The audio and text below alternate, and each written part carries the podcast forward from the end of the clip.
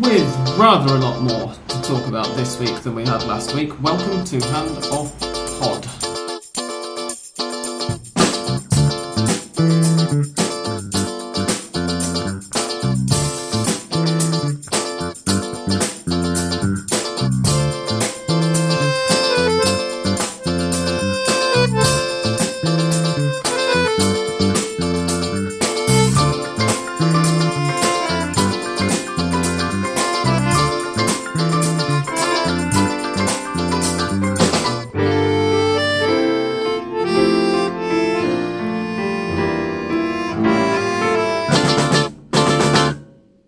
Ladies and gentlemen, to another exciting episode of Hand of Pod. Another might be a little bit ambitious, maybe, but this one's definitely going to be exciting.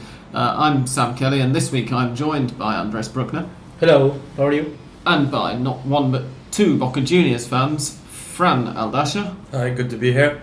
and Federico, whose last name I've forgotten again. Lopez. Lopez, of course it is. Sorry, Great Do to that be every here. It's a very difficult surname. Yeah, yeah, it's uh, one of those really complicated ones. Um, Very uncommon. We will get on to precisely why I point out that these two gentlemen are, are Boca fans. Or not really pointing out; it's more reminding for the regular listeners. Um, in a few minutes, I guess that a lot of you have already guessed. But first of all, we'll do what we do every week, and we will go over the results that have happened since we last recorded. Uh, last week, obviously, last Wednesday's matches we covered during the the uh, recording. On Thursday, two more Argentine teams got involved with the Copa Libertadores. Rosario Central got a 1 1 draw at home to Nacional of Uruguay with a last minute or pretty much last minute equaliser uh, from, was it Rondo, Marcelo It was, Rondo penalty Yeah. kick, yes. Of course it was, yeah, the penalty. Uh, and then just after that, River Plate got their title defence off to a good start with a 4 0 win in Venezuela away to Trujillanos. Apparently, the second defending champions ever to start with a 4 0 away win. The first was Santos in 1963 when Pele was playing for them, so that's an illustrious forebear. Well, and then we have Pisculichi trying to emulate some Pele. Yeah. Well, certainly Messi, the free kick was, I would say, a carbon copy of, the, of Messi's free kick at the weekend, except it happened a couple of days before Messi's free kick at the weekend. So actually, it was Messi copying Pisculichi, but you know, there we go. Nothing new there, obviously. Um, and then at the weekend, we had the following results on Friday. Newell's Old Boys and Union drew 1 1 in Rosario, and Banfield versus Godoy Cruz, uh, which was one of the matches I recommended for the bubble last week that people sort of didn't bother cancelling their Friday night plans to stay in and watch, uh, ended 3 2 to Godoy Cruz with a flurry of three goals in the last four minutes. Um, so sorry if you followed my advice and didn't bother watching that one. Uh, on Saturday, Estudiantes 4, Argentinos Juniors 1, Sarmiento 2, Quilmes 2, Defensa y Justicia 4, Aldosivi 0, um, Huracan 1, San Lorenzo 1, uh, uh, Atletico Patronato, yeah, they are Atletico Patronato, aren't they? But that sounds a bit weird. I thought Uh, you were going to say Atletico Paraná. Paranaense because it's from Paraná and, they have similar t-shirts. Yes, yeah. Uh, Patronato de Paraná is what I wanted to say. Beat Belgrano 2 1 in Paraná. And on Sunday we have Colón nil, Rosario Central 3, Atletico Tucumán 3, Atletico de Rafaela nil, Olimpo 2, Arsenal de Sarandí 1, Racing 1, Boca Juniors nil, San Martín de San Juan 2, Lanús 2, and on Monday Vélez Sarsfield 2, Gimnasia Grima La Plata 1, River 1, Independiente nil, and Temperley 2, Tigre nil. Normally at this point I would ask, what was the biggest match of the weekend for you guys? What did you enjoy? But this week we'll get onto that stuff later on because uh, there's one very big decision that's been taken. Um, as a, a lot of listeners will probably be aware, the 1 0 win for Racing on Sunday proved to be the straw that broke the camel's back for Boca, and it was the um, the thing that finally pushed Daniel Angelici, Boca's uh, very decisive, always 100% straightforward president, into uh, dropping the sword of Damocles onto Rodolfo Arruabarrena's head and firing him on Monday afternoon.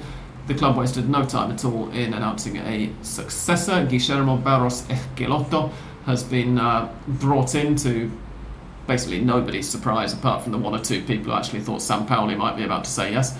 Um, so I'm going to open up the floor to our two Boca fans and say, first of all, guys, I imagine you're both quite happy. I am, yes. Yeah, I think we're both really happy. Yeah, because it's an an injection of, uh, for lack of a better word, balls for the team. You know, a little uh, injection of uh, strictness and uh, you know a bit of uh, yelling Fire, at the yeah. players, discipline, fire that we think Arruabarrena may have been lacking with his nice approach and uh, controversial decisions. You know, a bit lukewarm. We found Arruabarrena. hmm And it's one that, let's say, I, I was trying to. I, I've- I've written a couple of articles in the last couple of days, sort of looking into the managerial change, and, and when trying to sum up Arruabarrena's style and the stuff that sort of lost him the job ultimately. The, the difficult thing really is that it's very difficult to describe how Arruabarrena's team played because they frequently, as we said many times, didn't really appear to have much of a plan. But Arce is going to change that as well, right? I mean, there are things that he, he's changing off the pitch. Well, last and please tell he- us about those he as didn't well. have a striker. Uh, it was a not, not number nine Yeah. there. Uh, Yeah, playing Pablo Perez as a false nine or something like that. Uh, if you can compare him to Messi in that regard. Uh, yeah, I think. I mean, he, the first uh, months uh, he was in charge at Boca, he, he did an okay job.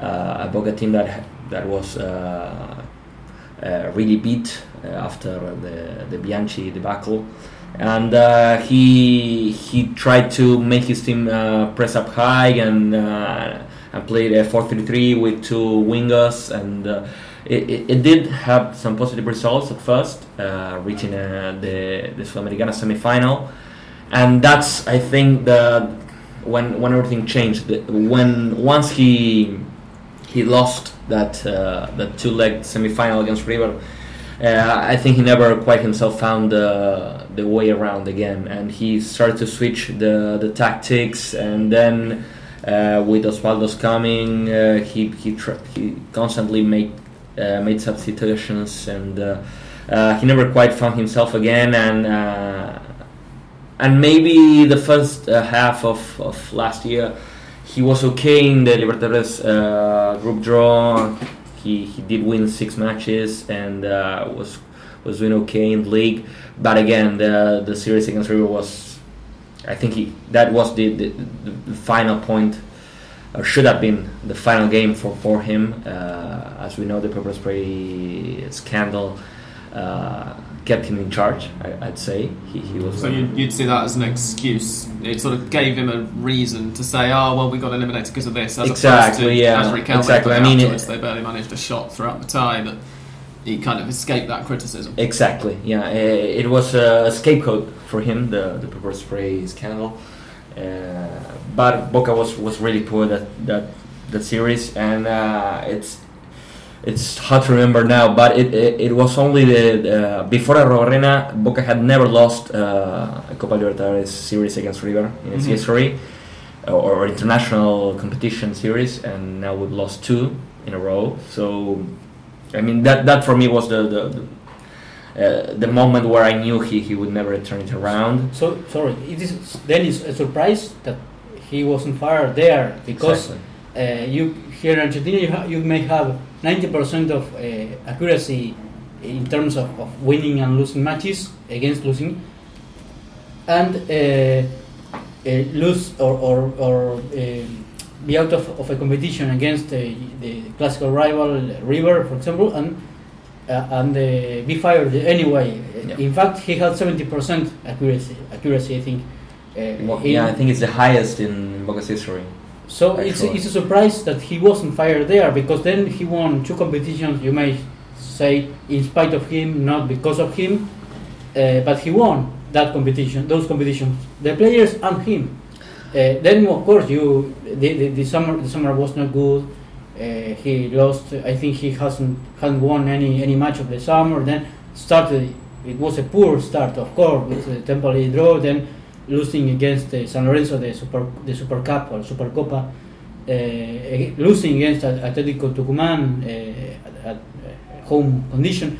Of course, there are, there were some matches in which the team looked like a lost team or, or not like a team at all.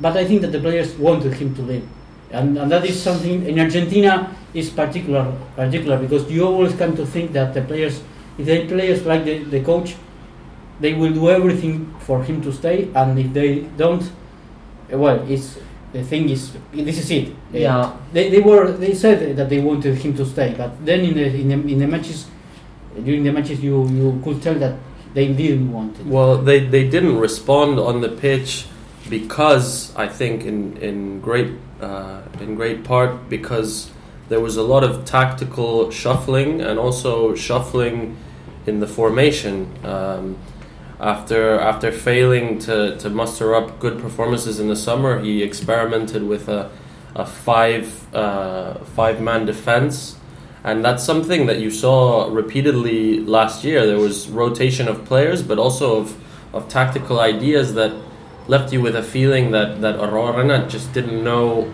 uh, Yeah, what he was doing. what he was doing. Yeah, and and he did redeem himself to to a degree with these uh, two local titles. But I think we, we can all agree that that it was time for for change in Boca, and he never really convinced fans that he was capable of of winning an international title. Um, like all Boca fans want, because at the end of the day, uh, a local tournament isn't the priority for, for Boca fans. It's it's always the Libertadores. Yeah, and also it, it's not only the, the, the two series he lost uh, to River, uh, but uh, I, I can't really recall any important matches he he won. Uh, we won uh, under him. Well, that's the main thing. I mean, seventy percent uh, win rate, Yeah. but then when you play against the big, when we played against the big clubs, it was less than thirty percent. Exactly. Yeah, we lost all games against Racing, who are historically. They never beat us. Yeah, exactly. Against him, against him, I can say, okay, uh, with Guillermo Barros Schelotto, these things wouldn't have happened in terms of how River faced those matches, especially, especially the Sudamericana uh, first leg uh, when River went, went to the Bombonera and played like historically, we could say, uh, At the and ironically, yes, Boca style. Uh, being uh, with a lot of well, uh, not I, I wouldn't say dirty way of playing, but Harsh, just uh, Yes. strong. Yeah, the, the way I, I think you're And supposed with to play. Guillermo, I think I, I was uh, I, I read uh, some Canchachena articles uh, referring to his way of being inside of the pitch when he was a player, and he was he had that style of The psychological factor. yes. Yeah. Well, he's done it. Barros Schelotto has, has done it as a manager as well, of course, because if there's one thing that was really notable from his time at Lanús, apart from the fact it was really quite impressive, he won Lanús's first and so far only ever international trophy. It's the second, also- actually. Second? Yeah, they won the Conmebol Cup. Yes. Oh, the in Copa 90s. Conmebol, of course. Yeah, I mean it's barely Yeah, yeah, uh, you're right. it barely counts, but I was getting confused with the first Primera title that they won, I think, the year before he took charge, didn't they? Um, but yeah, thank you for the correction. Um, but one thing that, that, that was really notable, apart from the relative success that he had, was the number of times he managed to get sent to the stands for arguing or chewing the referee's ear off, basically. Um, so it's going to be interesting to see whether he can tone that down a little bit as, as Boca manager. Because I can, you know, if he's doing that a little more often at a bigger club, um, then more people might start to realise that at times the lack of discipline isn't great. But having said that, uh, I do think that he, he can only help bring direction to a team that's that's badly in need of uh, of some. Um, Well, we all hope that that fire that he shows on the pitch, he can channel it in a more productive way inside the uh, the, the changing room. and he's already started with, with quite a serious uh, set of, of, of demands and um, and so on. The first of which is that he's taking charge today. Uh, the the board wanted him to take charge on Monday after letting Rolando Schiavi take charge for Thursday evening's match um, in what will be an empty Bombonera uh, in front of uh, against sorry in front of uh, against Racing in the Copa Libertadores, um, and then of course on Sunday they visit River in the league. Um, he was offered the chance to take charge on Monday after those matches were out of the way, and he's taken the chance right now. He says, "No, I'm going to take charge today." He's going into tomorrow's match on one training session, which he conducted this afternoon, which is brave, um, and which I think is to me that, that that's a man who is trying to make the point straight off to the players. Look, this is all about responsibility. Well, I I'm think- not shirking responsibility. I think that's ex- taking it on. that's exactly what we need. We need Mm. someone to come in right now and get the players in line and have a no nonsense attitude and make them win tomorrow. Because if Arona had stayed on, I would have just as much as I bet against Boca. I, I bet uh, for Boca losing Mhm. on Sunday. I was sure that we were going to lose again. I was sure of it, and, Yeah. and we needed someone to take over right now. And um, Yeah, I, I wouldn't. I wouldn't say the timing was great anyway. I mean, I think he should have been let let go after the after the San Lorenzo game. I'd say, and if you wanted to give him another chance, then after the Atlético Tucumán, I- I think that game was the the final. This is a, a done deal. You, you can't make decisions because the people may what the people may think about that Mm. because they admitted that they fired Arena now because they didn't want River to fire him, and that is something. Yeah, it's no, you're you're a board member. You can't think like that. yeah, exactly. I read somewhere as well that uh, that the delay in sacking Arena was also due in part to um, our friend Angelici, mhm. who let's just say he's not very popular among the the those of us at the table right now. Uh, he had taken a he's, business popular trip. with two of us. Is he? Me and Andres don't have any problem with him. I Ah. suspect. So he he was supposedly on a business trip, nothing to do with uh, Boca or Mm. anything.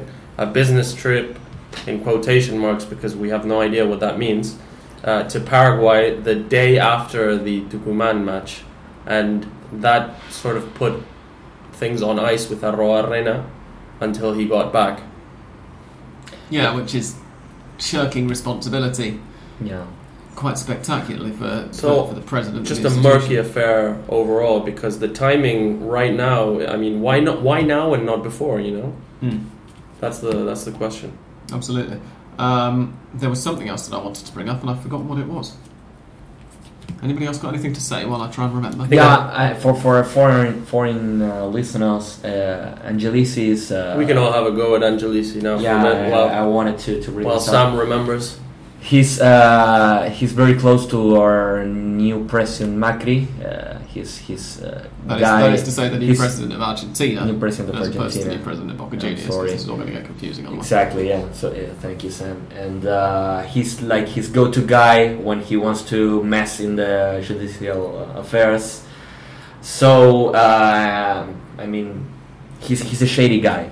Yeah, that that's what I wanted to. He just has the aspect of a mafia don, you know, uh, Yeah. a shirt opened up at the top with yeah, a not gold only chain. the aspect I'd say. Yeah, I'd say, a and, bit, uh, more I'd than say a bit less scary because I always get the impression he's just kind of, as as Fede says, sort of Macri's puppet rather than necessarily being there. well, no, I've read, I've himself, read uh, that he he isn't very well liked inside the pro because Mm. of these uh, murky business affairs that he's involved in. He's okay, he's got a lot of bingo chains. he's a lawyer, right? As well, is that right? He's a lawyer, but I don't think he ever was. Practiced. Yeah, I don't yeah, think he I- ever he's qualified as a lawyer, I should say. But also, what I read um, is that he's been more occupied with his lobbying at Argentina's Central Courthouse, which is where all the uh, corruption investigations against the, the previous government, every everything major in Argentina goes through that courtroom, and he's supposedly the uh, link between the uh, the executive administration Macri and that courthouse. So he has been criticized by the Boca world, so to speak, for for spending too much time on political matters rather than taking care of of Boca's. yeah, and using Boca as, a, as a, just a, as a political opportunity, and uh, he's been criticized for not being a, a Boca fan. Yeah. But I, I am sure that if Macri w- uh, wouldn't have been elected as a president, he will be more in, involved in, in, in the police, po- Boca politics because, the, in fact, I think Guillermo Barros is the one he also wanted Yeah. from the beginning. Then- he went to Lanús. He even he he renewed the contract after winning the Copa Sudamericana, so that made things difficult because he, uh, of course, he always. Uh, uh, incredibly for me was a serious uh, was serious in terms of of, of uh, uh, ending the contract to finish it, not to Mm. go or to leave Lanús before. Uh, then, well, this sort of thing about uh, on Palermo at Palermo that made uh, things different because he, I think he knew that Arruabarrena was going to leave and. and I'm, I'm not I'm not that that sold on that version. Uh, uh, I mean, uh, I, I really I really think he, he wanted to manage in Europe, and it was a, a good opportunity to him. And, uh, and I, I think he really thought when he took that charge that he was going to get uh, the uh, the coaching badge in order to, to be the manager. And uh, obviously he, he didn't get it uh, in the end, and uh, he couldn't coach. He couldn't be in the in the in the pitch, even in the training ground. I think. Always keeping one eye on what was happening at Boca with with Yeah, and, The and when and then when he saw after a couple of games he wasn't getting the badge, and then at Arena He always said, he always said, as long as Arena is the coach, I won't talk with anyone about Boca. But then I think that he, yeah. he I, I don't I don't buy that. there that. must have been conversations. Yeah, But it's okay. going- I mean, I'm not. Uh, Going back to the uh, to the Angelici thing, just to, to wrap things up, uh, a, a critique I saw on, on Twitter was was that uh, D'Onofrio Rivers, uh, president, who has done a wonderful job there since he's taken charge, has obviously been keeping uh, keeping River on track more so than Angelici, and an example of that is uh, Boca's fixture schedule. Because on Sunday we played Racing, we're playing away. away. On Thursday, we're playing Racing again at home, and then three days after that, we're playing River in the Super Clásico, Mm. And then Whereas- Bolivar away in La Paz. and then again. Bolívar away in the past. So I mean, the lobbying that you say that he was lazy on that. well, he could have, yeah, It's obviously, yeah, I think he could yeah, have. yeah. It's true. he should- I'd, I'd agree because on the one hand, it's in a way it's a quirk of the fixture list because of course River were away in Venezuela last week. But we know it doesn't work that way, Monday, yeah. which exactly, which means that they can't play midweek now. But on the other hand, as Fede says, that's not how stuff works here. You don't get quirks of the fixture list. You get clubs lobbying for slightly Yeah, if, kind Ange- of if fixture list Angelici hadn't been lobbying at, at this courthouse that I was talking about and lobbying more at, at, at the AFA Mm. or, or the Conmebol, he, we could have gotten. Yeah, it's not the first time that Boca has been. Uh, uh, I mean, the fixtures haven't been that good for us. I remember the San Lorenzo game, the last San Lorenzo game in the Premier Championship when uh, we did end up playing in a FIFA match day, so we didn't have Tevez for that very defining match, and that was another uh, mistake on his part. I have remembered what I was trying to say about five minutes ago, um, which is that another of the demands that Barros and Quirotto. I shall pause to let the motorcycle go past. It's on the motorcycle. I promise you, listeners, I always make a point of closing this, this patio window that's right next to us before we start recording, and yet this still happens on a weekly basis. Um, by the way, whilst we've been talking, San Lorenzo have kicked off uh, against Toluca, and um, two goals in the space of literally about 40 seconds uh, mean that the score is currently 1 1 after 15 minutes, 16 minutes. Um, anyway, what I was going to say was there was another um, demand from Barros Schelotto, reportedly at least, before he um, signed his contract, which was that Carlos Tevez' influence over team affairs should be cut down a bit. Uh, apparently, he's got no issue with, with some of the things that Tevez brought back from Europe. Ideas like everybody having dinner in the dressing room after matches. I'd personally rather go to a restaurant, but whatever floats your boat, I suppose. um, and, and ideas about team nutrition and stuff, which I guess he's, he's brought back from Europe, where of course these things are a little more advanced um, in, in countries like England and Italy than, than, than they are here in Argentina. And, uh, Um, sorry, but looking at uh, the way Boca plays, it looks like they have been eating barbecue all the time. Indeed. Particularly, look, you just have to look at Andres Chavez. I mean, he's, Well, he's a well-built young There's gentleman. there's been a problem with uh, the uh, physical aspect of Boca players since Bianchi, really, because if, Which- if you recall, the, Yeah, the big controversy was how often players were getting injured. Mm. Yeah. Constantly, yeah, and the Bianchi, and it was always muscle injuries in training as well, rather than Yeah, but I, I think that was fixed under injuries Arena. I mean, we didn't have that many injuries, or more than not as many as normal ones. Bianchi, but no, not at all. that's more to say that you sort of went from having loads and loads and loads to just having a relatively sort of okay amount. I wouldn't say But- that was an issue for, for But, um, Arena. But sorry, right. So I I wonder first of all what you both thought about this suggestion from Barros Schelotto that that uh, he he found Tevez and Tevez's agent having a little bit too much influence within the club. It seems to be something that he sort of first noticed because apparently his, the initial contact between Boca and, and Barros Schelotto wasn't between Boca and Barros Schelotto. It was between Tevez' agent approaching Barros Schelotto and Barros Schelotto replying, "Well, who are you calling me on behalf of? I want to speak to a director. I don't want to speak Have you to read why he Angelici supposedly sent Rocco, Tevez agent. I have not, but please fill us in.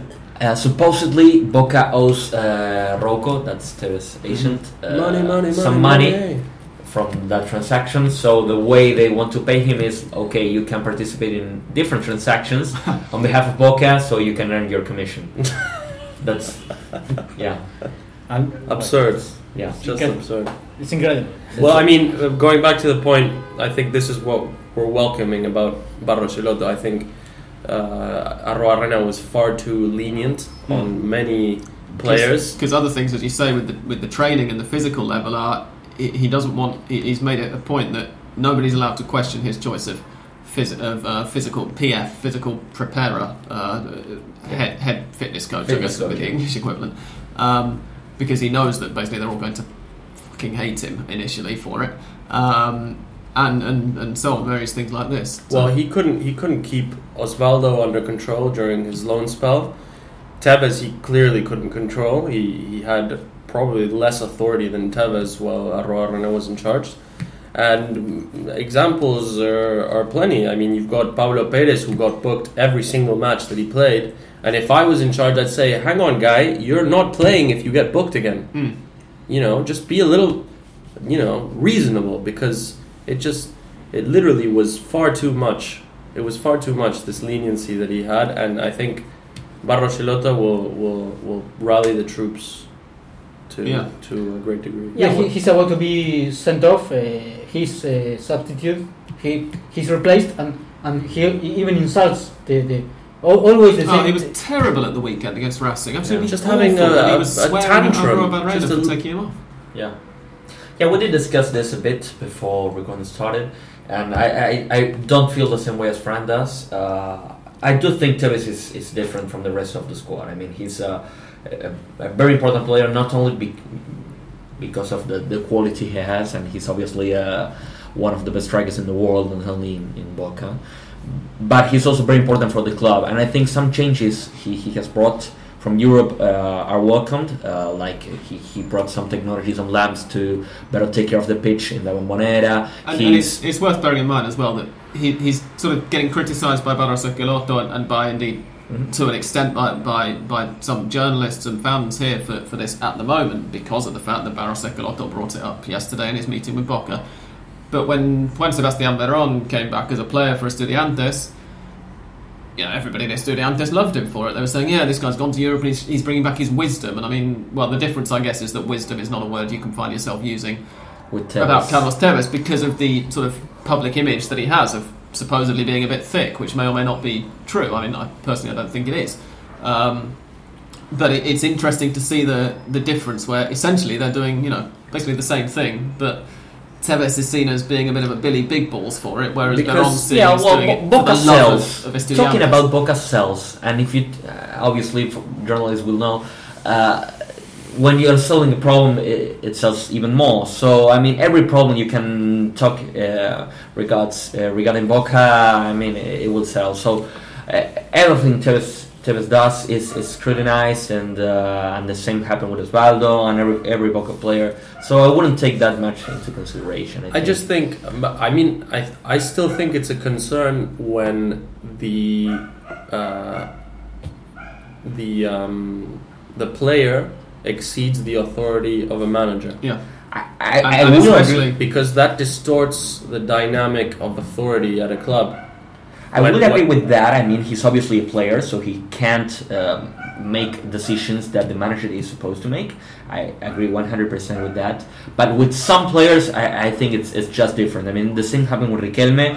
He had a different influence that, at the club because he was, I mean, one of the greatest players, in my opinion, the greatest player in, in Boca's history. So, I mean, trying to, to treat him like any other guy is, is nonsense and uh, and you have to channel the, the impact and the, the experience and the wisdom, as I mentioned, that Tevez brought, uh, brings from Europe in, in a positive way. Uh, yes, you have you are as a coach, you are the head of the group, and you have to manage him, but you have to find a way to channel all that experience and all that the positive impact. It is strange though how it doesn't happen at River. Uh, a legend comes back to, to River and he doesn't have a, a big red phone in his office direct to the president Mm. of the club. Yeah, In, it- in fact, at River, what's happened more often than not under Gallardo is they've come back and then struggled to get into the team because Gallardo makes it clear, look, I'm not picking you. Aimar, as Saviola. I- I- and, and that's a main You, difference. you- you could argue that River is signing the wrong club legends back, but at the same time, Gallardo isn't messing about with it and, and giving anybody special treatment. That's a good counterexample, I'd say. Uh, but then again, I mean, the players uh, or the legends that came back to River were past their prime, so they, Yeah. they didn't have that impact on the pitch, so as to have an impact off the pitch as well. So it's really not that comparable, I'd say, to the Tevez situation. but the problem here is that Tevez is not playing. Is playing awful too. Uh, since the year started, I wouldn't say he has awful. not been playing well, but he has been the same symptom Underperforming. Yeah. with, the, with the team. And Yeah. if you say, well, Messi plays 95% of the matches okay, or, or, or magnificently. So in that case, you can say, well, if Tevez wants a, a, a, a girl to be with him in, during the training sessions, okay, bring bring that, that girl because uh, it's Messi. Tevez now is in no condition, in no position, for me, of course, in my opinion, to, to ask or to decide or to uh, to put anything uh, in the team because he's in the same playing the same way the, the, his, his teammates and even the other day uh, at, uh, they say saying I agree with that even his face is not the same Yeah. he's like uh, like angry like sad like uh, not the, the happy Yeah, not finding his way around. Yeah, Mm. I, I, I, I agree. He's underperforming. He's maybe at forty percent of his level, fifty. I mean, he's obviously underperforming. Still playing at this level, he's by far the best player in the club. And uh, whether Boca wins or loses depends entirely on him, or depended at least with Arruabarrena. Yeah. And the four-one uh, win against Newell's was he's doing mostly, and he played brilliantly that game, and that's why we won. And he was awful against Racing, and that's why we lost. I mean, uh, without Tevez, the team didn't have a single idea, and the, the two or three situations or, or chances we had was because I mean he tried for a couple strange minutes. match against Newell's because Newell's had been had uh, had beaten Racing 5 0 the, the, the, the, the previous game and then goes to the Bombonera and, and, and loses 5 1 Yeah, uh, or 4 1. Yeah. Uh, but uh, yes, it's like uh, Boca well playing two matches okay, then six or seven matches uh, awfully or, or, or, or Yeah. poor performances. I think that that was the. There was a stat tweeted during the uh, or towards the end of that match, talking about the Newells thing, uh, at the time, which said something like it's the second time in the professional era that a club has won one game scoring five goals and then immediately lost and conceded four goals the very next match. And I think we can all guess which club managed it the first time round. It was Racing, uh, if I'm remembering this stat correctly. Uh, we're going to take a break in a minute, but before we do, one, uh, and then we'll talk about the weekend's matches as a whole. But before we do, uh, one very quick last thing is that another thing that I read uh, that's going to happen under Guillermo Barros Schelotto is that various, and as in fact you'd expect to happen under any new manager, is that various players who've had very, very set places in the team uh, so far, in the 11 who actually go out onto the pitch, are going to find their places much more up for grabs than they did before. Um, all I have read so far is that, in spite of the objections to his influence over the club affairs, Tevez is not one of these players. His place in the team is, is safe. But more than anything to the two Boca fans, and as briefly as you like, but who would you guess the players are who Barros Schelotto is going to be looking at and going, you need to step your game up if you carry on if you want to carry on starting every game. I, I was gonna ask you what, what you read because the team he fielded in today's practice was pretty much the same uh, Arruabarrena did. Well, Uh-huh. Bentancur was, Bentancur I was I left should out, which I wouldn't I- leave him out because I wouldn't I either. mean Pablo Perez and Meli haven't done anything more than Bentancur. No. Exactly. I, I I should, I should clarify, sorry to interrupt, but that I was reading this yesterday Mhm. and I have not seen any 11s from the, the team who were training this afternoon. mostly the same the same squad Arruabarrena picked. I mean, Meli from the start and instead of, of Dancur and Chavez instead of Palacios. Uh, maybe I mean he doesn't want to change much because it's the first game and he, he only had one session. Mm. I, I'm hoping that's the case. Uh, but to answer your question, I, I would hope Meli never plays again. Uh, okay, maybe that's too harsh, but he, he's been awful the, the last couple of months. I mean, he can't really pass the ball to his teammates. He can't shoot on target. He can't recover ball. So uh, he's been awful. In the medium term, I think we can expect a new number nine to sign for the club. and Barros Schelotto's teams have always had characteristically uh, two snappy uh, number fives. Yeah. And, uh, that too.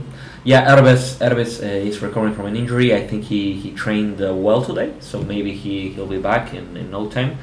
But more more defensive than attacking is what I mean, which Mhm. Boca doesn't really have today, other than maybe Cubas. Uh, yeah, Cubas and Herbes could be good examples of that. And then I, I, I would, wouldn't be surprised to see Carrizo fit into, into a team much more than he has so far. Hmm. because Arona and uh, Barros Schelotto used to play with a 4-3-3 or 4-2-3-1 tactic, so he needs wingers. And uh, I would say that Carrizo is maybe the only winger in today's squad. Well, Palacios as well. Palacios can play as a winger, yeah, he could be another one, but then you can maybe call Chavez a winger, but not that much. He's like an inside forward, or uh, he's he's a striker as well. So, but then I can't think of anyone other than those three. So it, it will be interesting to see if uh, Barcelona sticks with his favorite tactic and who he feels in that winger role, or if he, he has to change it to, to adapt to the, the players he has so far and for now. Absolutely.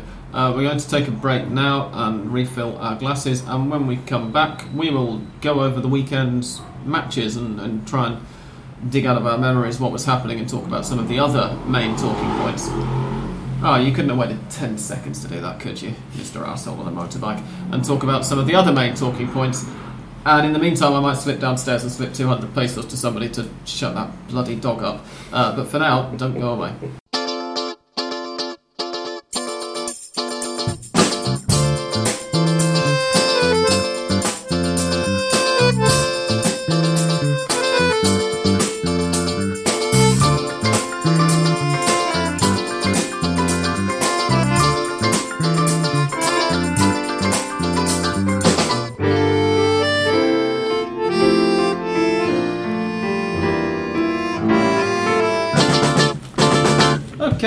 Uh, we're doing things the other way round this week. As I say, we started off with talking about the main talking point, and now we'll go back to talk about the games at the weekend, or rather, at least the, the sort of juiciest um, ones. We shall start with the one that, as I said earlier, I recommended people didn't bother watching, which was Banfield Godoy Cruz, which I didn't watch because I do follow my own advice. And then I got home, I didn't actually see the result until Saturday afternoon when I sat down to watch the Primera games and they started showing the goals. I thought, bloody hell. Um, who did catch it? Can anybody comment on it at all, apart from this flurry of late goals? I did, and I think Andres did as well. Uh, pretty entertaining match, as Godoy Cruz's games tend to be. Uh, they are uh, they have been for the last years uh, very attacking minded or poorly defending side, whatever you want to call it. And uh, and Banfield have been as well under Almeida, and I think that that mentality has stayed uh, at least for the moment. Uh, and it, it turned the, the lead uh, changed a couple of times, and uh, finally Godoy Cruz uh, ended, ended up winning it again, scoring in the 86th minute. Then Banfield scoring, uh, tying it, and then Godoy Cruz finally getting the winning goal in the one minute before the end of the of the match. So it was pretty a decent match, entertaining. I'm going to apologise now again for that dog. I swear to you that during the 10 minutes we just had for a break, it wasn't barking at all, and now it's started squealing again. It's just down there across the roads, just squeaking at all of the It's other a, dogs. it's a come, come, come with uh, dog. Yeah, I do wish it would shut up. Um, a word about Godoy Cruz, though, because when a team starts the season with a win and then carries on winning, as say Colon did, uh, we tend to give them a bit of praise. Whereas I think when the team starts the season with a defeat and then hits form, they seem to fly under the radar just a little bit more. I guess because the season's so short that we still only have five games and three wins, one draw, and one defeat doesn't look that spectacular until you consider that the defeat came in the first match and it was away to Rosario Central. Since when they've managed a 1 1 draw at home to Independiente, followed by three straight wins against Uribe, Colon, who at the time had won three in a row when they got to uh, Mendoza and then were demolished 4 1. Start, And now start losing against. Colon and then one for one. Yeah, exactly. And and, and Godoy Cruz, uh, they're a bit of a weird club because they, for obvious reasons, they they uh, experience this kind of complete renewal of their squad at like every six months to twelve months. They seem to replace nearly all of their, their, their key players and sometimes often their manager as well because the board don't like hanging on to You managers discover some players like, for example, San- uh, Santiago Garcia, the He's Morro Garcia, who was the, the, the goal scorer, the top goal scorer of the Uruguayan league, uh, uh, being scoring more goals than Ivan Alonso, for example, the Mm. one who is now at River, former Nacional. And now he's got Sure. four goals in, in, in their first five games. And he's played, let's see, yeah, he's played all five of them and he's got four goals. Um, and it seems like some years this kind of renewal that they have of their squad doesn't quite work out, and so they'll have a year where they dip. Last year they were very inconsistent, and then this year they suddenly they've, they've struck gold, which seems to happen, as I say, now and then. And, and so this year they appear to be a team to watch. I'm, I'm going to hold up my hands now and say I'm sorry if I recommended that you didn't watch Godoy Cruz's match last week and you followed that advice. If I recommend that again this weekend, ignore the advice. Um, but I suspect I won't be um, recommending it. They are at home to Patronato this weekend. So I would say a win looks almost certain there, but this is the Argentine league, so you never know. Another team that I predicted, I think it was uh, one or two podcasts ago when we started the uh, the season. Mm-hmm. Uh, surprise team was Vélez, who are only a point behind Yes, you're quite Godoy right. Cruz, and they've been looking pretty good. Pavone has been scoring quite a few goals. If I remember rightly, in fact, I think you were the only person who didn't think Vélez were going to be terrible. Yeah, Uh, so well done for And I said Atletico de Tucumán. And they, yes, yeah, yeah. And Andres called out they've got the command. So let's go for Vélez first. They, they got a 2 1 win over Gimnasia with a last minute free kick from somebody called Stelcado, who I have not heard of before. Uh, his first name is Santiago, Santiago Stelcado, to get a 2 1 win, which was a nice way of coming back from the 3 2 defeat away to San Lorenzo the previous uh, weekend. And again, three wins, two defeats from the season so far, but they're just generally looking, as indeed we said last week.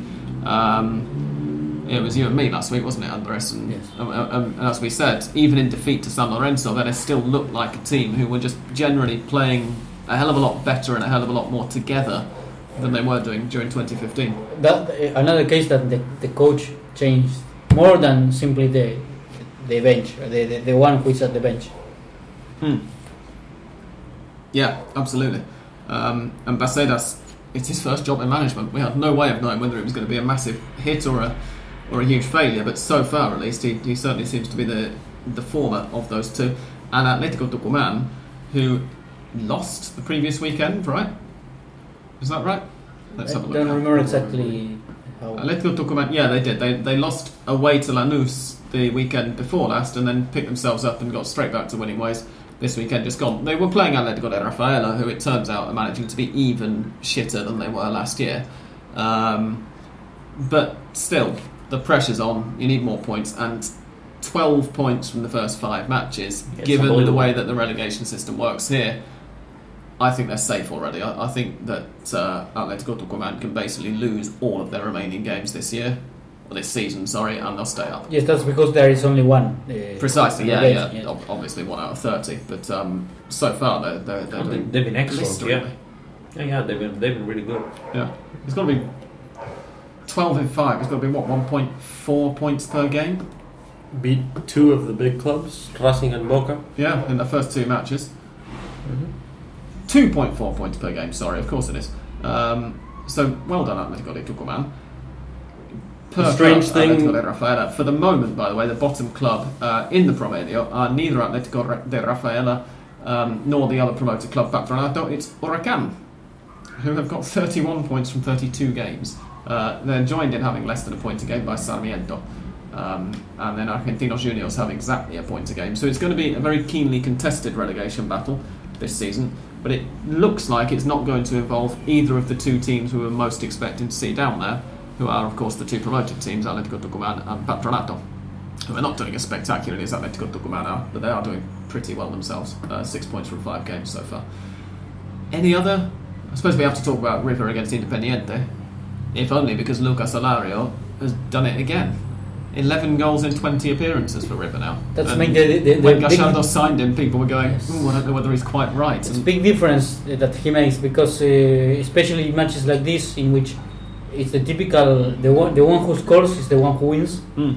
something like that because uh, in the, even Independiente was a bit better uh, not not uh, uh, spectacular but was uh, like attacking more than River at that time uh, when the, the match was coming to an end and a, header, and it's similar play like the one against Tigres for the final of the Copa Libertadores, but it was not a palomita from Alario. It wa- it was a, a, a normal header that Russo Rodriguez, Diego Rodriguez, the goalkeeper, couldn't uh, couldn't catch, uh, giving a, bouncing the, the ball, and, then- then Alario uh, make a, a big, a very, very, very good, very good finish. Yeah, and and also as well as that astonishing goal record so far, he's also you look at the games he's scored them in. He's very Libertadores finals got the opener. The the semi final of the Club World Cup, which okay, it's easy to look at it from the European point of view and go, yeah, but that's a match the South American side should always win. But the fact is that they failed to do so in, on, on a couple of occasions, and that it's a, a very high pressure match for the South American side. And he's got a habit of doing it in derbies. Yes. Bring on Sunday. well, except that he's injured, isn't he, for Sunday? So possibly don't bring on Sunday. um, but but well done that man again. It was a bit of a weird match though. I think it's fair to say that I was expecting quite a lot of things from River Plate against Independiente, but I wasn't expecting it to still be nil nil after 80 minutes because they're two teams who like to get forward and can't defend. So I'm not quite sure how yes, that happened. Yes, strange situation that uh, good, good uh, attacking and, and poor defending uh, with good strikers, I think. Uh, but and then the other match is Huracan San Lorenzo that uh, had Hmm. an, an, an, a surprising and impressive ending. Are Yeah, we we- saying that Gallardo's River has been characteristic for being poor in defense, or just in this uh, season? I think it's something that sort of seemed to me to creep in after the Libertadores last year because obviously they weren't focusing fully for the second half of last year. And they haven't But it's yet. it's been a big problem this season because, as I think we mentioned when we were doing the the season preview episode when, when you two guys were last on, they um, got rid of, of a lot of defenders, and for some reason now, with Emmanuel Mamana basically being the only backup to Eder Alvarez Balanta, and Balanta getting injured, Mamana didn't play the first couple of matches after that for whatever reason. He preferred Gallardo preferred Ponzio in central defence, which didn't work out.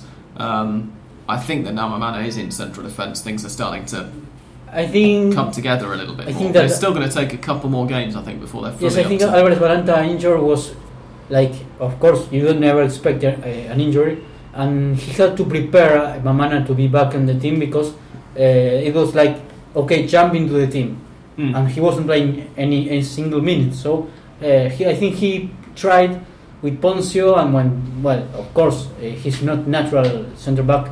You could put Mach- Mascherano at Barcelona and perhaps try another another uh, things, but uh, Ponce is not natural centre back. He is not the high. The, he's not high also to, for example, for a free kick or corner kick. Yeah. Uh, so I think that it's good for Mamana to recover the, the confidence to try to to be there and, and, and of course Gallardo with confidence of, of, of the coach. Um, but yes, from from the from Funes Mori transference, I think that things changed a bit or a lot because Maidana, uh, along with Funes Mori, was a, a, a spectacular pair of defenders that both were at the highest performance that they could uh, just for the Copa Libertadores and now Ma- Maidana is, has his performance has been a bit uh, uh, worse than, than it was and with not a, a, a fixed uh, couple a fixed uh, uh, Partnership, Yeah, yeah. yeah, centre back there with him uh, that is very complicated of Mm. course Yeah. Um, good. Other than that, Huracan San Lorenzo, an equaliser for Huracan with 10 seconds left on the clock uh, to draw 1 1 at home to San Lorenzo. I warned you all last week that the form book could go out the window um, on that one, uh, and, and so it's proved. Fernando Belluschi scoring his first league goal for San Lorenzo. I think he, he got one apparently in the Super Cup against Boca, but um, Yeah. it was his first sort of, let's say, in a proper match um, for the club. I don't place as much importance on Super Cups as, as some people down here do. Um, but that was sort of an all right match for a lot of it. It was fairly. Yeah, It's a but it was it was better than the Clásico de Avellaneda the previous weekend. Yeah, but that's Couldn't that's a fairly worse. low bar to clear. yeah. Um, and other noteworthy matches, Rosario Central we have to talk about. They beat Colón 3 0 with two spectacular really really beautiful goals. Uh, the first one I think was my favourite. Lo Celso's almost Van Basten like volley. It wasn't quite the same angle, but it was pretty bloody well taken. Are, are they the front runners for the title? No, I don't, I don't I think, think you, so. it's pretty hard to see anyone else winning the title. if, if they can can rotate uh, the Libertadores, Actually, Coudet rotated in the Copa Libertadores. Uh, he's uh, Yeah. prioritizing the the championship, which I think is very smart. And, uh, yeah, I would agree. Okay. Um, particularly during the group stages of the of the Libertadores, if Mhm. you're going to hope that right, we're still going to be in the competition with two games to go at the groups, whatever. yeah, So and maybe he's being realistic. I mean? Central hasn't been a, a title contender, uh, hasn't won a title in more than thirty years. Mm. So maybe just instead of trying to win everything and failing, as most teams do, in his position, maybe trying to focus in the in the in the championship. I think that's smart. For, I think out of the teams that I've seen in the last 10 years in Argentina, I think it's the most solid team I've seen in terms of Yeah. fluidity and attack, just relentlessly going forward. It's more than I saw Vélez at their prime, it's more than I saw Newell's at their prime. I Mm. think I think it's very hard to see uh, Rosario Central not taking at least the title home this season. They, in What I wanna ask, they though- kind of remind me. Sorry to interrupt. They, they kind of remind me of, of, of the River side that won the Sudamericana in 2014, Hmm. with the difference that Central are prioritising domestic competition, whereas that River team gave up the, the league title essentially for. For, for the continental trophy, so they're kind of doing it the other way around. But Yeah, the, but- the and- style. But which one is more accessible though? For Central, the league, For without Central, doubt. is it? The Yeah, Copa League, how does yeah. I'd say yeah. And they kept four clean sheets in five games. And Yeah, I'd say, yeah, and, and the, I mean, the with- team who, who they didn't keep a clean with sheet how against solid- the River, who Yeah. have a very good attack, even if they can't defend. So But with how solid they're looking in in general, I mean, because their defense is really good. They they recover the ball so quickly. They get it out of out of the back line so quickly as well.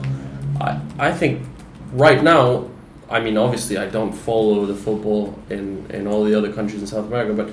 I don't. I haven't heard of a team that's playing better football than Rosario Central in South America right now. yeah, I'm not sure they have that, that, that much depth, so as to maybe compete in both. Uh, as as was sort of betrayed by the draw against Nacional Mhm. last week, where they were slightly fortunate to to, to hang on for it, um, and and sort of it wasn't like they were completely outplayed, but the draw wasn't an unfair result. So Nacional were, were it's a question of depth.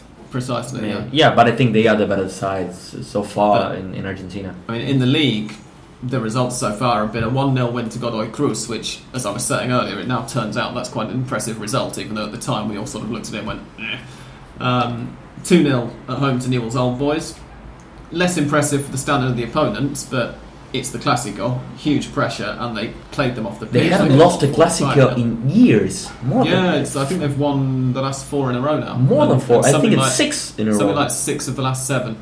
It's- Um, it's, it's a ridiculous record. remarkable also for me about talking about Central is that, for example, there is a, a kid like Giovanni Lo Celso that now you are used to watch him play in the starting lineup and leaving Franco Cervi in the bench. Yeah. And, and three Well, this, months this, ago, time we were- last year, we were all raving about Franco Cervi after he scored that goal against Racing in the very opening The day of the opener. season, away to the, the champions as they were of Argentina at the time. And now Lo Celso comes through, and it turns out he's better. Yeah. I mean, It, there's just something special in the air in in the Yeah. Gigante Arroyito. I mean, you have such a crazy atmosphere during every single match. The the reception of the team. But in favor against- of the players, it's not that they, they are with the pressure and they No, no, no, exactly. Yeah, it's a very positive atmosphere. The uh, the the fans were absolutely mental against River and against Nacional. I mean, things didn't quite work out against Nacional, but maybe it is a question of depth. But I, I haven't seen football like that in, in Argentina in quite a while. Quite a while, yeah. and it's also worth mentioning that Eduardo Coudet took charge just over a year ago. Just over a year ago. I'm shouting. Um, he, the 2015 championship was, was his first the first match of that championship that, that win over Racing was his first game in charge when he took over they were coming off the back of really quite a poor torneo de transición um, he has yet to lose a home match as Rosario Central manager Just crazy. 19 games unbeaten now um, it's it's quite ridiculous and I think that if they stay unbeaten this weekend, which they are at home to Banfield, I think that that's going to be a new club record. Wow. Um, I have a feeling that, that the last game equalled their all-time club record of, of uh, unbeaten home games in all competitions. So, well done, Central.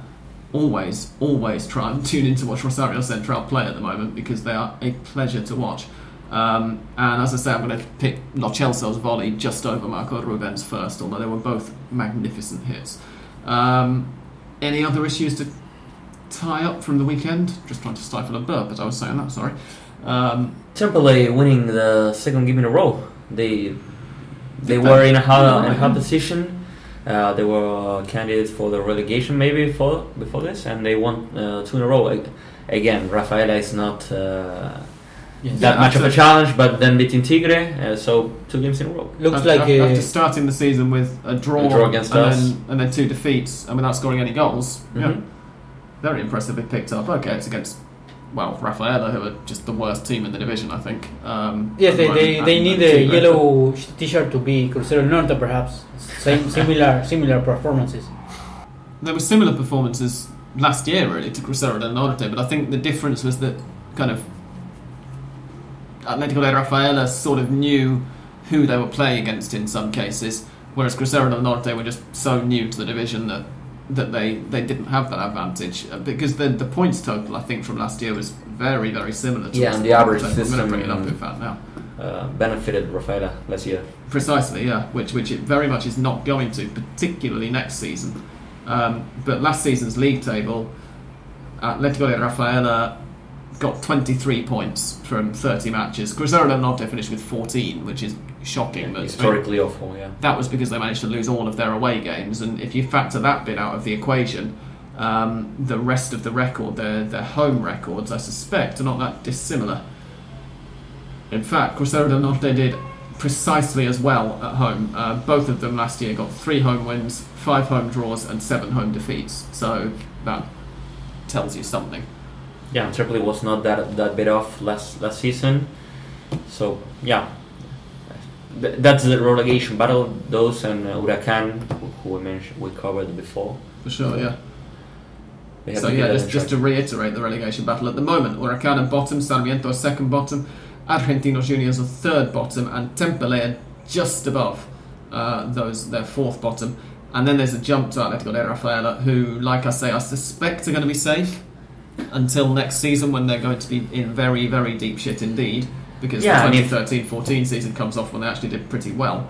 Um, but all the same, if Atletico can't start to pick up some point, Atletico de Rafaela, Keep going. fairly soon, you could actually see them sliding some way down the table even this campaign if the others below them start to win a couple. Yeah, and it's it's fun to mention now. We don't know how many teams will be relegated next season, but it has been That's mentioned. Mariano. Sorry, Mariano just appeared on the television during the half-time break, or at least his Did he ball catch patch did. He was looking down on the floor. Carry on. Uh, what was I saying? Yes, uh, we've been. Uh, it's been mentioned that maybe four teams will be relegated and to go go up next year, so as to try to bring the number up to a reasonable level. Mm. So uh, if that's the case, they will be screwed. I'd say. And uh, a lot of, of teams that maybe will will be saved this this championship will, will have to fight hard for to stay up in the, in the, full. Yes, but at, at, at least they have some air this uh, six months, and then yes, they will have one year of. A year, So- yeah, yeah. It's it's not been confirmed as as I mentioned, but uh, I think it's it's quite safe to assume that it, it the number of wants teams will will Exactly. start to go down next E- season. Everybody right? wanted it the second that Grondona died. Yeah. Everybody immediately started going right. We've got to start making the Primera make sense again. Um, Yeah, and you know what? I mean, yeah. as no big clubs are, are, are amongst the, the, the teams that about- are, it's a good time to start. And about- that as well. Yeah. About promotions and relegations, perhaps we, we should take a look on the discussion that it was uh, that had place tonight about the, the, the, the money that will be Mhm. uh, distributed to the different teams that For this season. and, and the small clubs uh, pro, pro, protesting and complaining about that. yeah. Oh, that's a very good point. Yeah. Do you want to, in fact, fill us in a little bit on that, Andres? Yes, uh, I don't remember exactly the, the, the sum of money, the, the, the figures of the money. There were three tiers. Uh, the first tier is Boca and River getting six and a half million pesos a month. Uh, second tier is uh, the rest of the big five and Vélez, So that's Racing, Independiente, San Lorenzo, and Vélez, getting I think it's three millions or No, I think it's like five. uh, it's five, Uh, not much. Yeah. Okay, so three was the third tier maybe, and all the rest of the so it's the 24 clubs that are in the first division. other than the the ones the six we mentioned, uh, getting uh, three millions uh, pesos per month. It's worth saying that whilst a few people, and particularly a lot of fans um, on, on Twitter, are getting quite upset about this and, and saying everything, this was all detailed in an AFA circular that was passed around to the AFA uh, directors, i.e., the, the directors of the clubs, um, a month ago, and got approved on Monday. And the only club in that month who raised up their hands and said, "Hang on a second, this isn't fair. We want some more money because we're a bigger club than that." Was Rosario Central? They were the only team. The two Estudiantes teams suddenly now the presidents are up in arms, going, "Oh no, we, La we want more money as well." The two, sorry, yes, the two La Plata teams, Estudiantes and Gimnasia. Thank you, uh, Fran. Um, are now suddenly all going, "Oh no, we want more money too." But when the time was actually there, they voted for it on Monday, and it was Central were the only team who, who went, no, no, this, this isn't fair on us. We, we want a fairer, a more even distribution all round, um, including you know all the teams in the in the Ascenso in the lower divisions. No, Don't nobody said anything. So Just a sign of what's to come if Segura keeps uh, keeps his place. At precisely, yeah, because there were some directors who were saying that they didn't receive the the circular, or at least they didn't receive the pages which had to do with the the money. And on the one hand, you think, well, you know, you could have sent to the AFA, hey, you've not sent us this bit. But on the other hand, also the AFA need to be actually sending this stuff out. Um, and as you quite rightly say, it's it's sort of symbolic of a the general kind of administrative inertia that seems to happen in Argentina with this kind of thing, and b it's symbolic of the new AFA where everybody now has much more of a say than they did before, certainly, but that somehow gets outweighed by the fact that it's just such a disorganised mess that nobody really knows what they can do. I guess it's very Yeah, but uh, even when Boca and River are getting much uh, much more than the rest of the clubs, it's it's it's still not fair. I mean, the, the TV ratings are should should give Boca and River a, a higher uh, percentage of the money. Hmm. So they are getting a lower percentage of, of what they should get if they they took the ratings as a, the TV ratings as a, But- as a measure. It's, it's kind of difficult to do because I mean, the natural thing, that the way that it's done in England, for instance, and, and if you compare the English Premier League system to to the, the system in La Liga in, in Spain, hmm in La Liga, whatever happens, Barcelona and Real Madrid get like Too much money. let, let's exaggerate for comic effect, get like ninety percent of the TV rights between the two of them, and everybody else gets ten percent. I mean, It's, that's that's an exaggeration, but it's not as much of an exaggeration as, as I wish it was. Yes, but that, that In 10% is high anyway. Whereas exactly, exactly, and whereas in England, there are many, many, many problems with, with the power and the amount of finance that there is in, in the English Premier League. Don't get me wrong, I'm no fan of big football, in spite of being a fan of, of one of the biggest clubs in England. Um, in in England, it's, it's a more yeah. in England, it's, it, there's a more equitable distribution of those TV rights. It doesn't help the lower leagues at all because the, the gap to them is, is absolutely enormous. But within the Premier League, it now means that you have a situation where essentially the 20 Premier League teams next season are going to be 20 of the 30 richest clubs on the planet because of, of the amount of TV money that's going in. And the fact that the gap from whoever wins the league this year to finishes bottom of the league this year, the, the amount of money that they get in TV money is going to be less than the gap between Real Madrid and whoever finishes like fourth in La Liga um, Yeah. this season. And there's something you know fairly similar in Argentina, except that's not even tied to well, I guess like the Spanish system, it's not tied to league position.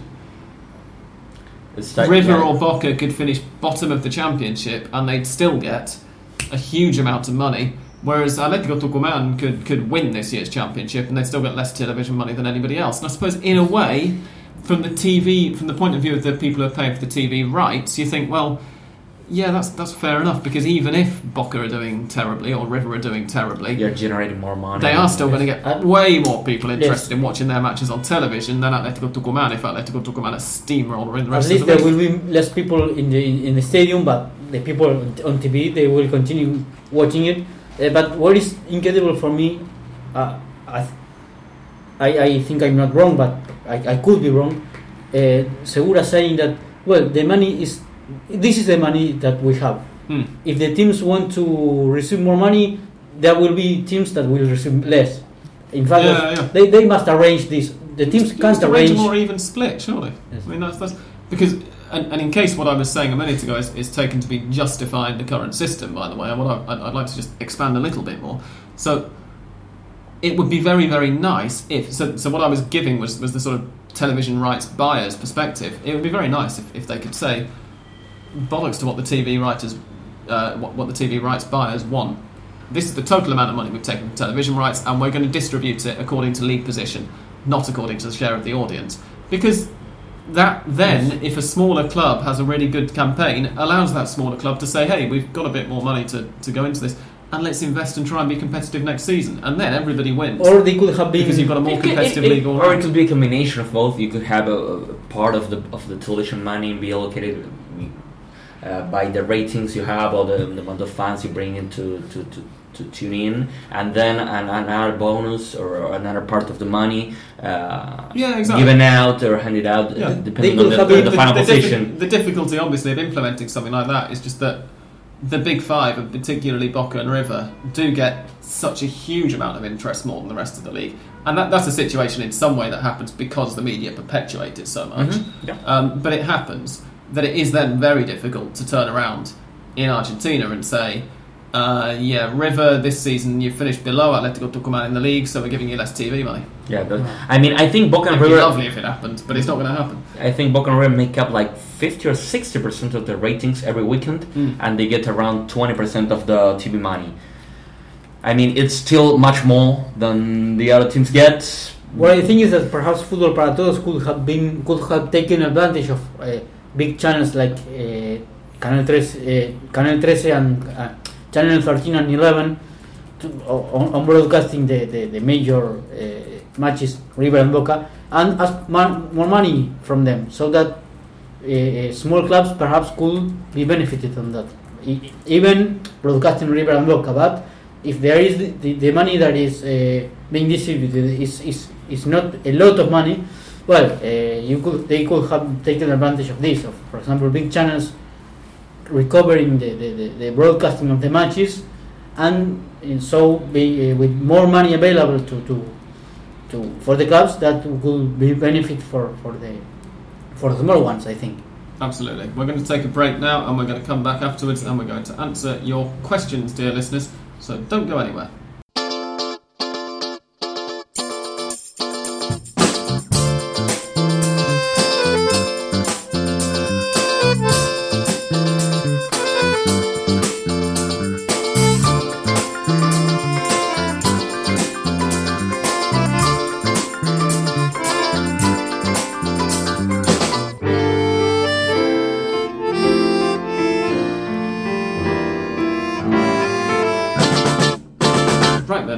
Questions. We're going a bit longer this week after a couple of very short episodes, which are always a pleasure to edit, but um, there are more of us and there was more to talk about this week, so it's inevitable.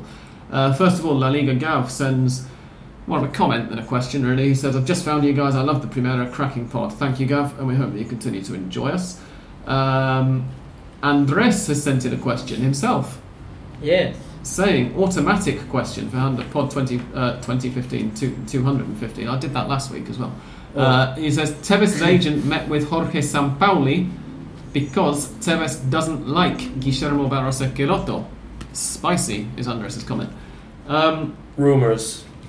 Yes, it's, uh, rumors because uh, the, the bit about him meeting with Yeah. Sampaoli seems to be confirmed, but the reasons for it are maybe, as you said earlier, Fede, maybe it was more to do with this giving the agent the chance to make a deal. It was that, and also I think they wanted to like show okay, our first priority is Sampaoli. Okay, that doesn't work out. Okay, now let's talk to Guillermo. I think as well from Boca's point of view, it's almost worth.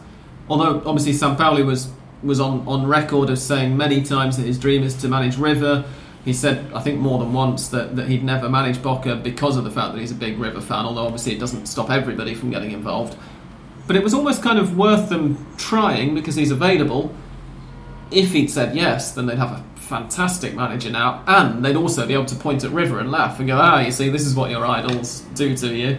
They fuck you over." Nah, he's not Um, a River Idol. from from the point of view, no, no, sure, but he, he's somebody who I think a lot of River fans would love Would to have love managing River if one day. if Gallardo were to Um, leave, they would he would be the first choice. precisely. Obviously. And, and and so I think from from Boca's point of view, although the most likely thing was always going to be that Sampaoli just kind of went, no, thanks, but no thanks.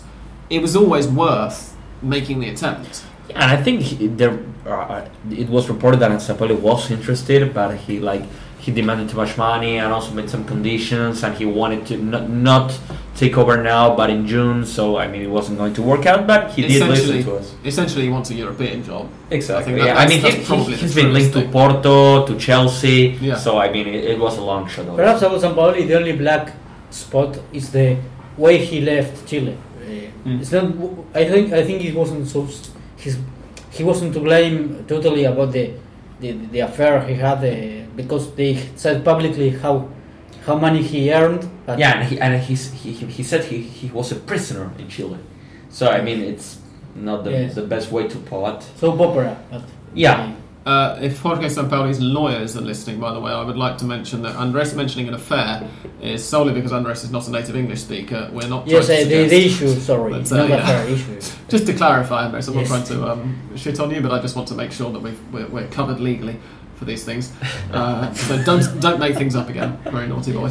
Um, Chris Murtagh says, "Is the only reason that we're seeing more goals this season due to the shorter format? I'm getting used to the goals. Oh, I Are we seeing seeing that. more many- goals Yeah. this season? That's an interesting Look at the point. numbers. Probably, probably Reckon. teams are taking more of a risk.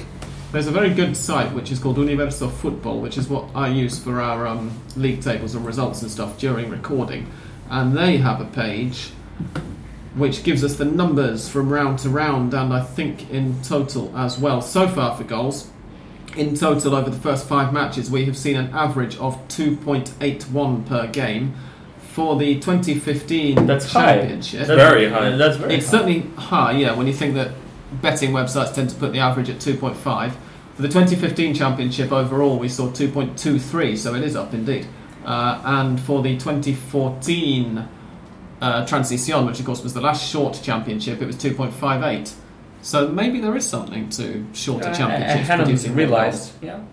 Maybe so. But then, having said that, we've been having short championships in Argentina for two and a half decades, essentially, with this Mhm. last year. Yeah, but I the mean, exception. the last the last tournament was long, so it's probably that psychological effect of you know coming on the back of a of a longer tournament. It could be. I, I think that there's something perhaps to the fact that, ooh, how many of the more kind of let's say influential teams, but River and Independent uh, and um, San Lorenzo certainly have. Both in River's case, we discussed it a while ago, and in San Lorenzo's case, they've switched to a far more attacking manager, um, and therefore we've started seeing, I think, more goals on average in both of their games because they've started conceding as well as scoring. Um, But so that's I- probably I think but I that don't know. the- it's difficult to sort of give a reason, really. Isn't I think th- there's been a. uh, I read a, a tweet from Barsky, a very well-known journalist here in Argentina, uh, that the last, uh, I think it was 21 managers that managed to be champion in, in Argentina. Uh, none of them have a job right now in, in Argentina. So there's been a generational change, and a lot of, uh, of new managers are appearing, Yeah. and very young managers. And I think maybe the, the Guardiola effect, if you can call it, uh, of possession-based, attacking-minded football Yeah. uh, is, is starting to make an impact. So that that could be a, a good explanation for that. So yeah, possibly something along the lines of yeah, what we've been talking about in a slightly different context for some time. This new ma- new generation of managers coming through. hmm Uh, we have a comment from somebody called Francisco Aldasho who says he's on his way. Thank you for letting us know from. This was Who's that? that. Well, indeed, that was a couple of hours ago. Though he's here now. But he's here. Yes, he is. Ah, He is now. Uh, Phil Carney says, "What are your thoughts on Pepe Sand?" That's a very good question. He says he's had a great brackets re close brackets start at Lanús. Can you think of any other journeymen who have been so good for one particular club? we, we should think about He's it. been good outside Lanús as well, or decent outside Lanús as well. But he's not quite hit the same heights outside No, no, Lanús never. as he did. Yeah. I mean, he was shocking for But a he, couple of other clubs, he, for he was decent. River. He was decent at Aldosivi, not this, not this, at, the, at the point that is he, uh, now at Lanús. Uh, I, I, and I'm impressed about his level because uh, Maybe Bichi Fuertes in Colón? Yes, could be. Oh, yeah, maybe. But then he just spent absolutely years and years and years with Colón, didn't he? Yeah, but he did play in, in River, and I think he played in Europe as well. Oh, River true, of course Racing he did, yeah. Independiente, Yeah, I uh, didn't know as Platense. yeah. So yeah, I can think of him. I don't know if, if there's any other one that comes to mind right now. Not off the top of our heads. Uh, Esco Sherba Mate Papi, Okay. it's a fantastic username, Yeah. uh, says, Why is Tevez such a bruto? He's breaking. I'm going to read this out exactly because it's quite an amusing typographical error. Uh, breaking legs and Jews, Jesus Christ. I think he means breaking legs and jaws because um, one thing that we forgot to mention last week was that when Carlos Tevez collided with uh, Newell's Old Boys goalkeeper Ezequiel Unsain in that 4 1 win um, a couple of weeks ago, he, he broke his jaw. Um, accidentally, clumsily, certainly. He could have Yes. perhaps done a bit more to get out of the way. I would We did think. them a but, favor. um, we did them a favor. The goalkeeper was awful. I mean, but sorry. It, I, it's I have to admit, when uh, it happened, my initial thing was saying, after what happened with Ezequiel Ham, you sort of think once is, is bad luck, twice is potentially very bad luck, but if it happens again, it's going to be like a spree or something, isn't it, technically? I, I think he plays at a, at a high revolutions. uh, Yeah. that that uh, from his teammates. So maybe he goes uh, a bit further than than advised. I don't think he's uh, bad. He, he has bad intention, bad intentions, or that he wants to, to hurt other players. Funny thing about this is that he had to text message uh, Unsain because he couldn't talk. Uh, that is- I hadn't read about it. That's hilarious. Um, Chris Hartley asks who goes into the Super Classico in better shape. Chris Oh. quite rightly picking out that this should be the Super Classico preview episode, but we've had so much else to talk about that we've glossed over it. Um, I'm going to tentatively say I think River, because although they have a couple of injuries, they do have a settled manager and a settled plan, whereas Boca have obviously got, and, and also have had six days to prepare for the match, whereas Boca are going to have had uh, two full days to prepare. And they're at of home as a well. brand new manager, Yeah. River have got home advantage, although in the Super Classico that what is, sometimes counts. I a think what is key about this match, of course, this match uh, it's an extension of the summer matches in which they, they were friendlies, but uh, they count on, on, on, for example, Barrena fighting now. Mm. Is that uh, River and Boca meet with the same amount of points and the same, exactly the same, uh, perhaps performances. I think because River wasn't good enough. But winning the, the Copa Sudamericana 2014 and the Copa Libertadores 2015, of course, they gave River a sensation of they, that they were they are with their their backs higher backs than uh, Boca Yeah. now because And they And as well, there's I think a, just a little bit of a sense that River have at least managed to click in a couple of matches.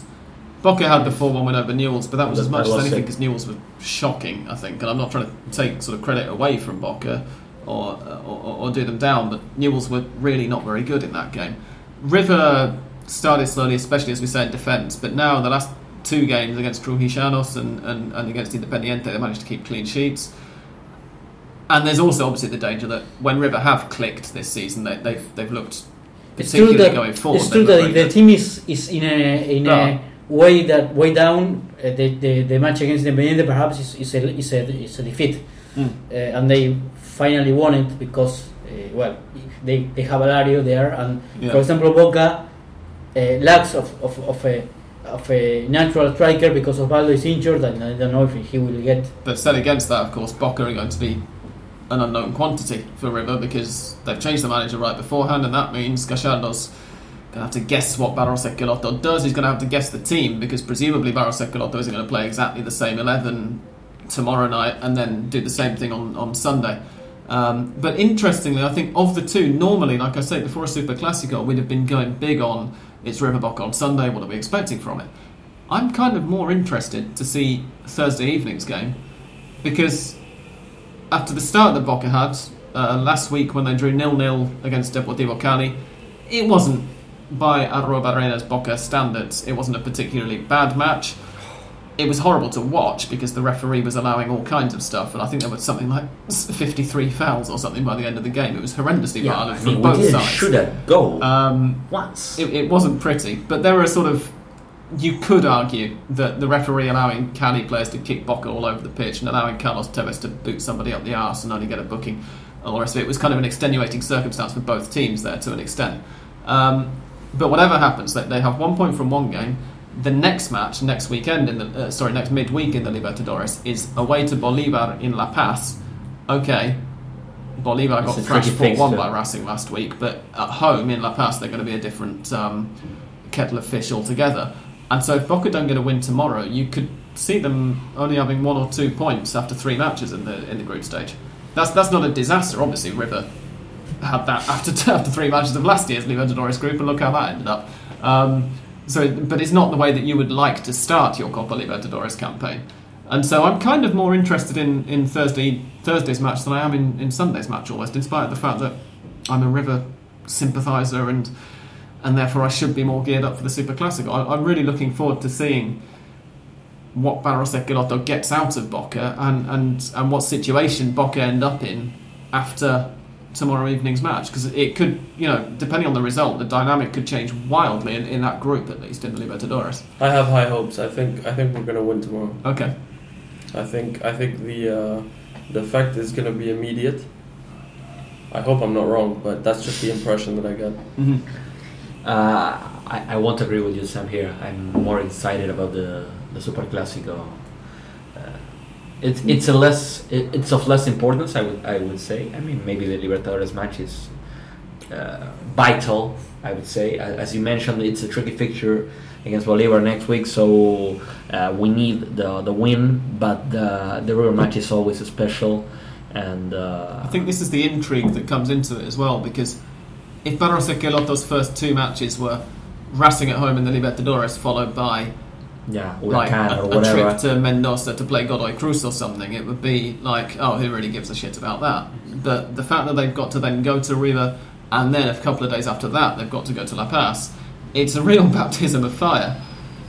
I mean, everybody's going, oh, Racing in the Libertadores and then away to River is the baptism of fire. But also, you add in that third game as well, and it means that he's going to have, in the space of a I week, we- three he- very, very high Knowing pressure games. Guillermo, I think what he will do is, if they, they are the same players, of course, are the same players because there isn't a transfer window now. Uh, he will uh, make the, the players watch the videos against River for the Sudamericana and the Copa Libertadores and say, you have to play like, this, like River did. Mhm. You have to play this way against them. Uh, Yeah. Then, then we will see if the if the result is if the score is if in favor of of not, but uh, to to leave a, a different image for the full supporters, for Boca supporters, of course. Absolutely. And, and a fun fact about Boca River, as much as River has, uh, I would say, dominated Boca in the, the, the last year and a half, uh, River hasn't scored a goal against Boca that wasn't a penalty kick, including friendlies, since uh, 2014. Oh, I remember you telling me The- that the- before we last the- recorded. Yeah. The the, Bis, uh, the Pisculichi goal in the Sudamericana semi-final second leg. Uh, since then, Well, that's that's the thing because Arroba Reina famously has this dreadful record for Boca against big well, five Boca sides. scored that much either. 15 games and, and, and only three of them won against the other big five sides. Two of those victories were against River. Yeah, but just the- they happened to be in the league where one basically nobody cared because River won the Continental matches. Exactly. Yeah. One one was before the, the, the Libertadores clash, so that was not important at Yeah. all. The other one, the the one 0 win with Lodeiro's goal in in Monumental, the last official match was was important. So I, I will give him credit for that. But uh, it's an interesting. I mean, I, I would agree that River has dominated the the Clásicos uh, f- for the recent time, but they they haven't scored that that much against us. So it, it will be interesting to see what happens. Hmm. Um, but to go back to Chris's original question, I think we sort of all agree that River Yeah. have the advantage and therefore would go into it in better shape. Sort of just about, bearing in mind that River have got a couple of, of injuries, but Boca have a bit more to, to maybe cancel that Translating out. it into into all odds, previous odds, pre pre match odds, 65-35. River will have the will be the Something favorites, like that, yeah. clearly favorites. That Yeah. sounds about right. Uh, two, um, Liga- two matches that uh, Arruabarrena played against River were penalties for River. 1 0 wins. Indeed. Uh, La Liga Gav is back with uh, one question, although he's tweeted it twice, uh, possibly accidentally. He says, new to the podcast, welcome back again. Uh, any chance that my boys Estudiantes can win the league this season? I'm going to go with no. Yeah. I mean, not Me literally no chance, obviously, um, but I would be surprised. They have started sort of accept. Yeah, better than expected. I mean, Which we did group- I've not mention been in looking at any of the groups, by the way, throughout the season so far. Estudiantes are in Group Two, and they are fourth in Group Two uh, with ten points. They're only three points behind Lanús, who've started um, very, very well indeed.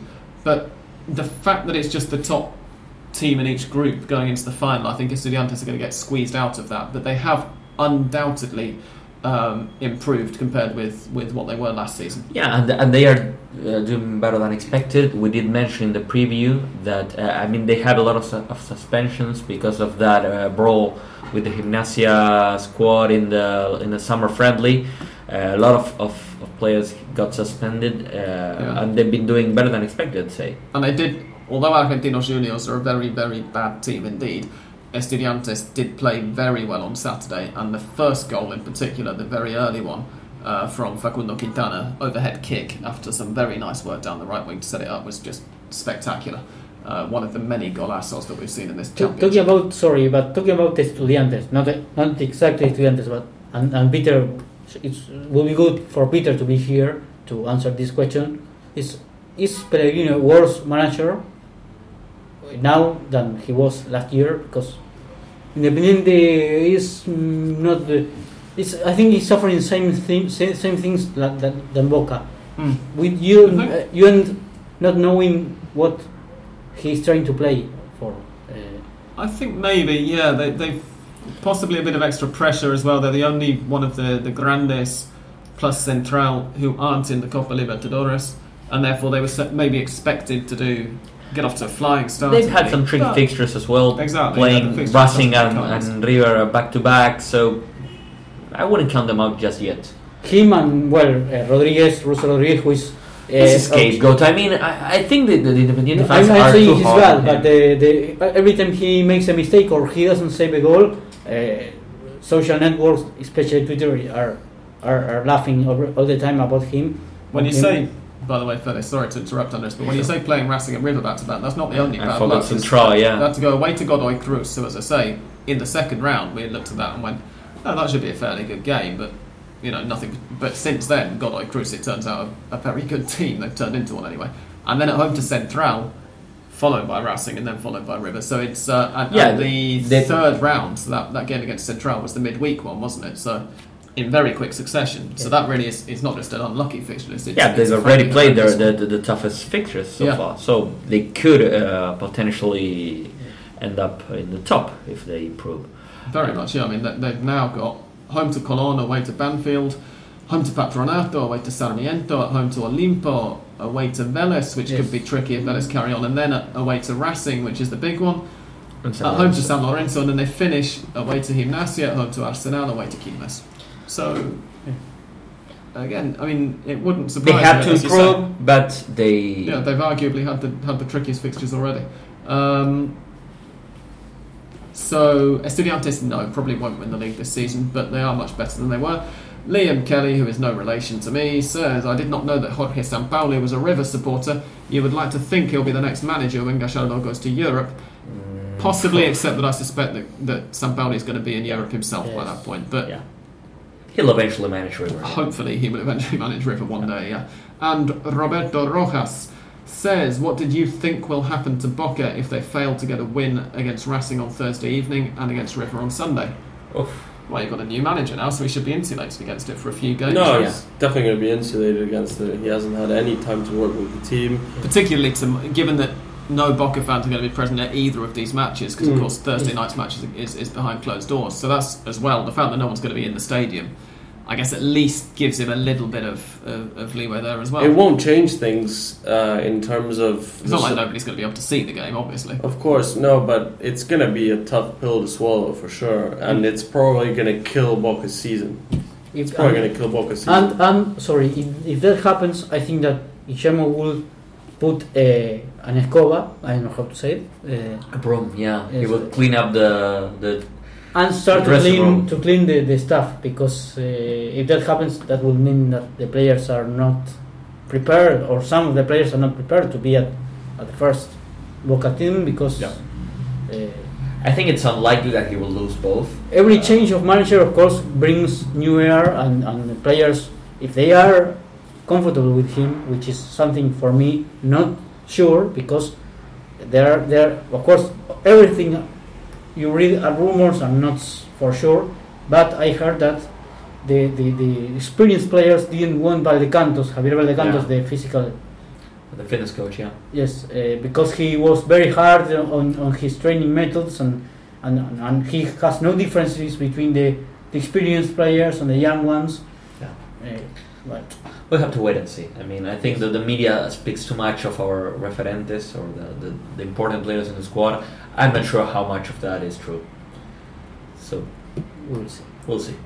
Indeed. And now it's time for some mystical theme music, and when we come back, Mystic Christopher Hartley is our guest predictor this week. So don't go away.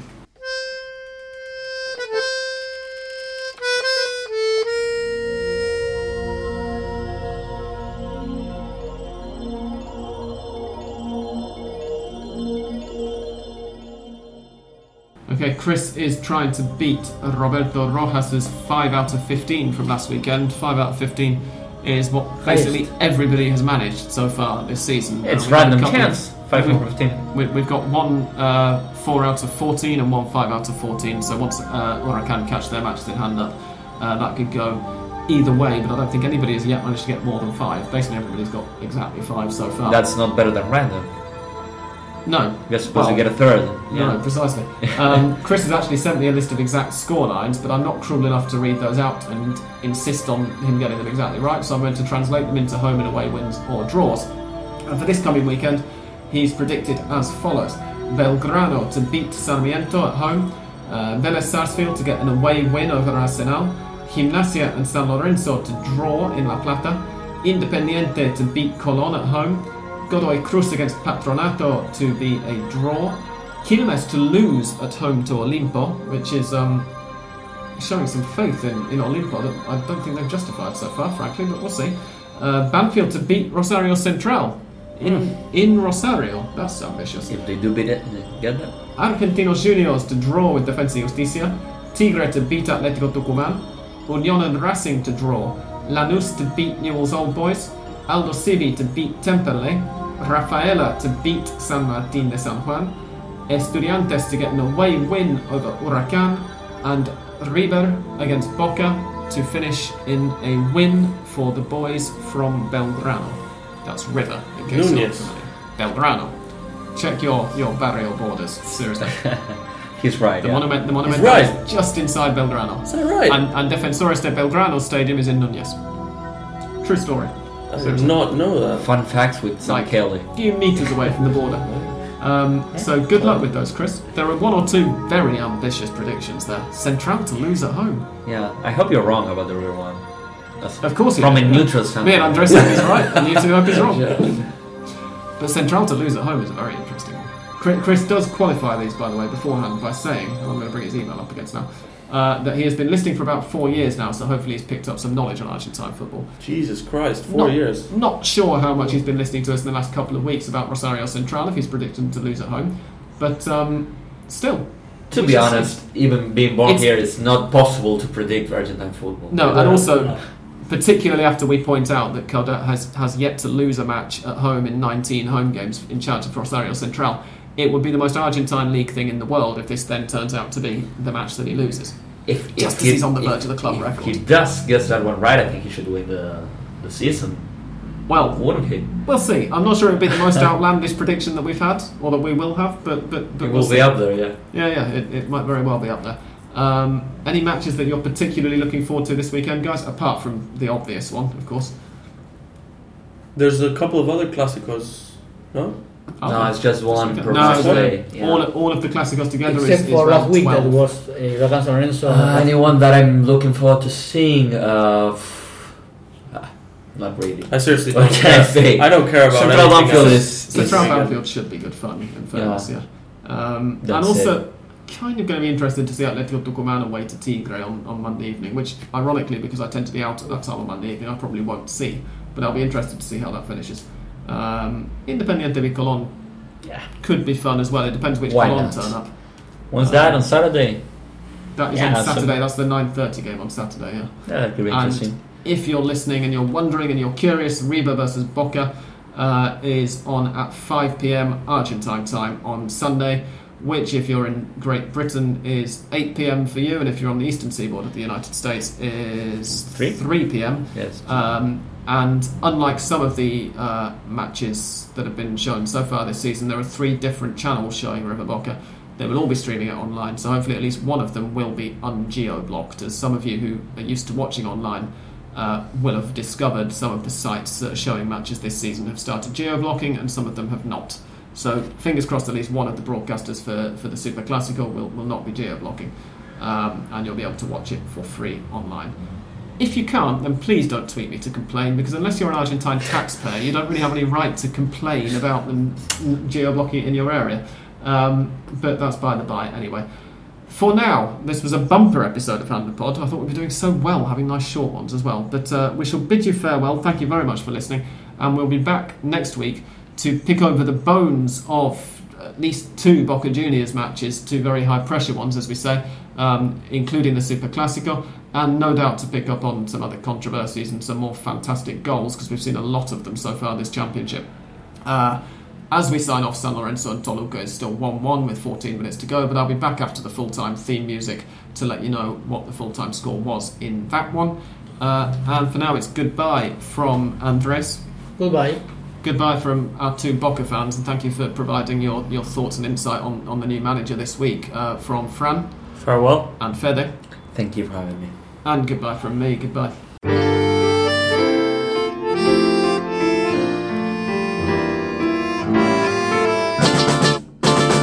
It's full time, and I'm back with the final score from San Lorenzo v Toluca. It finished 1 1.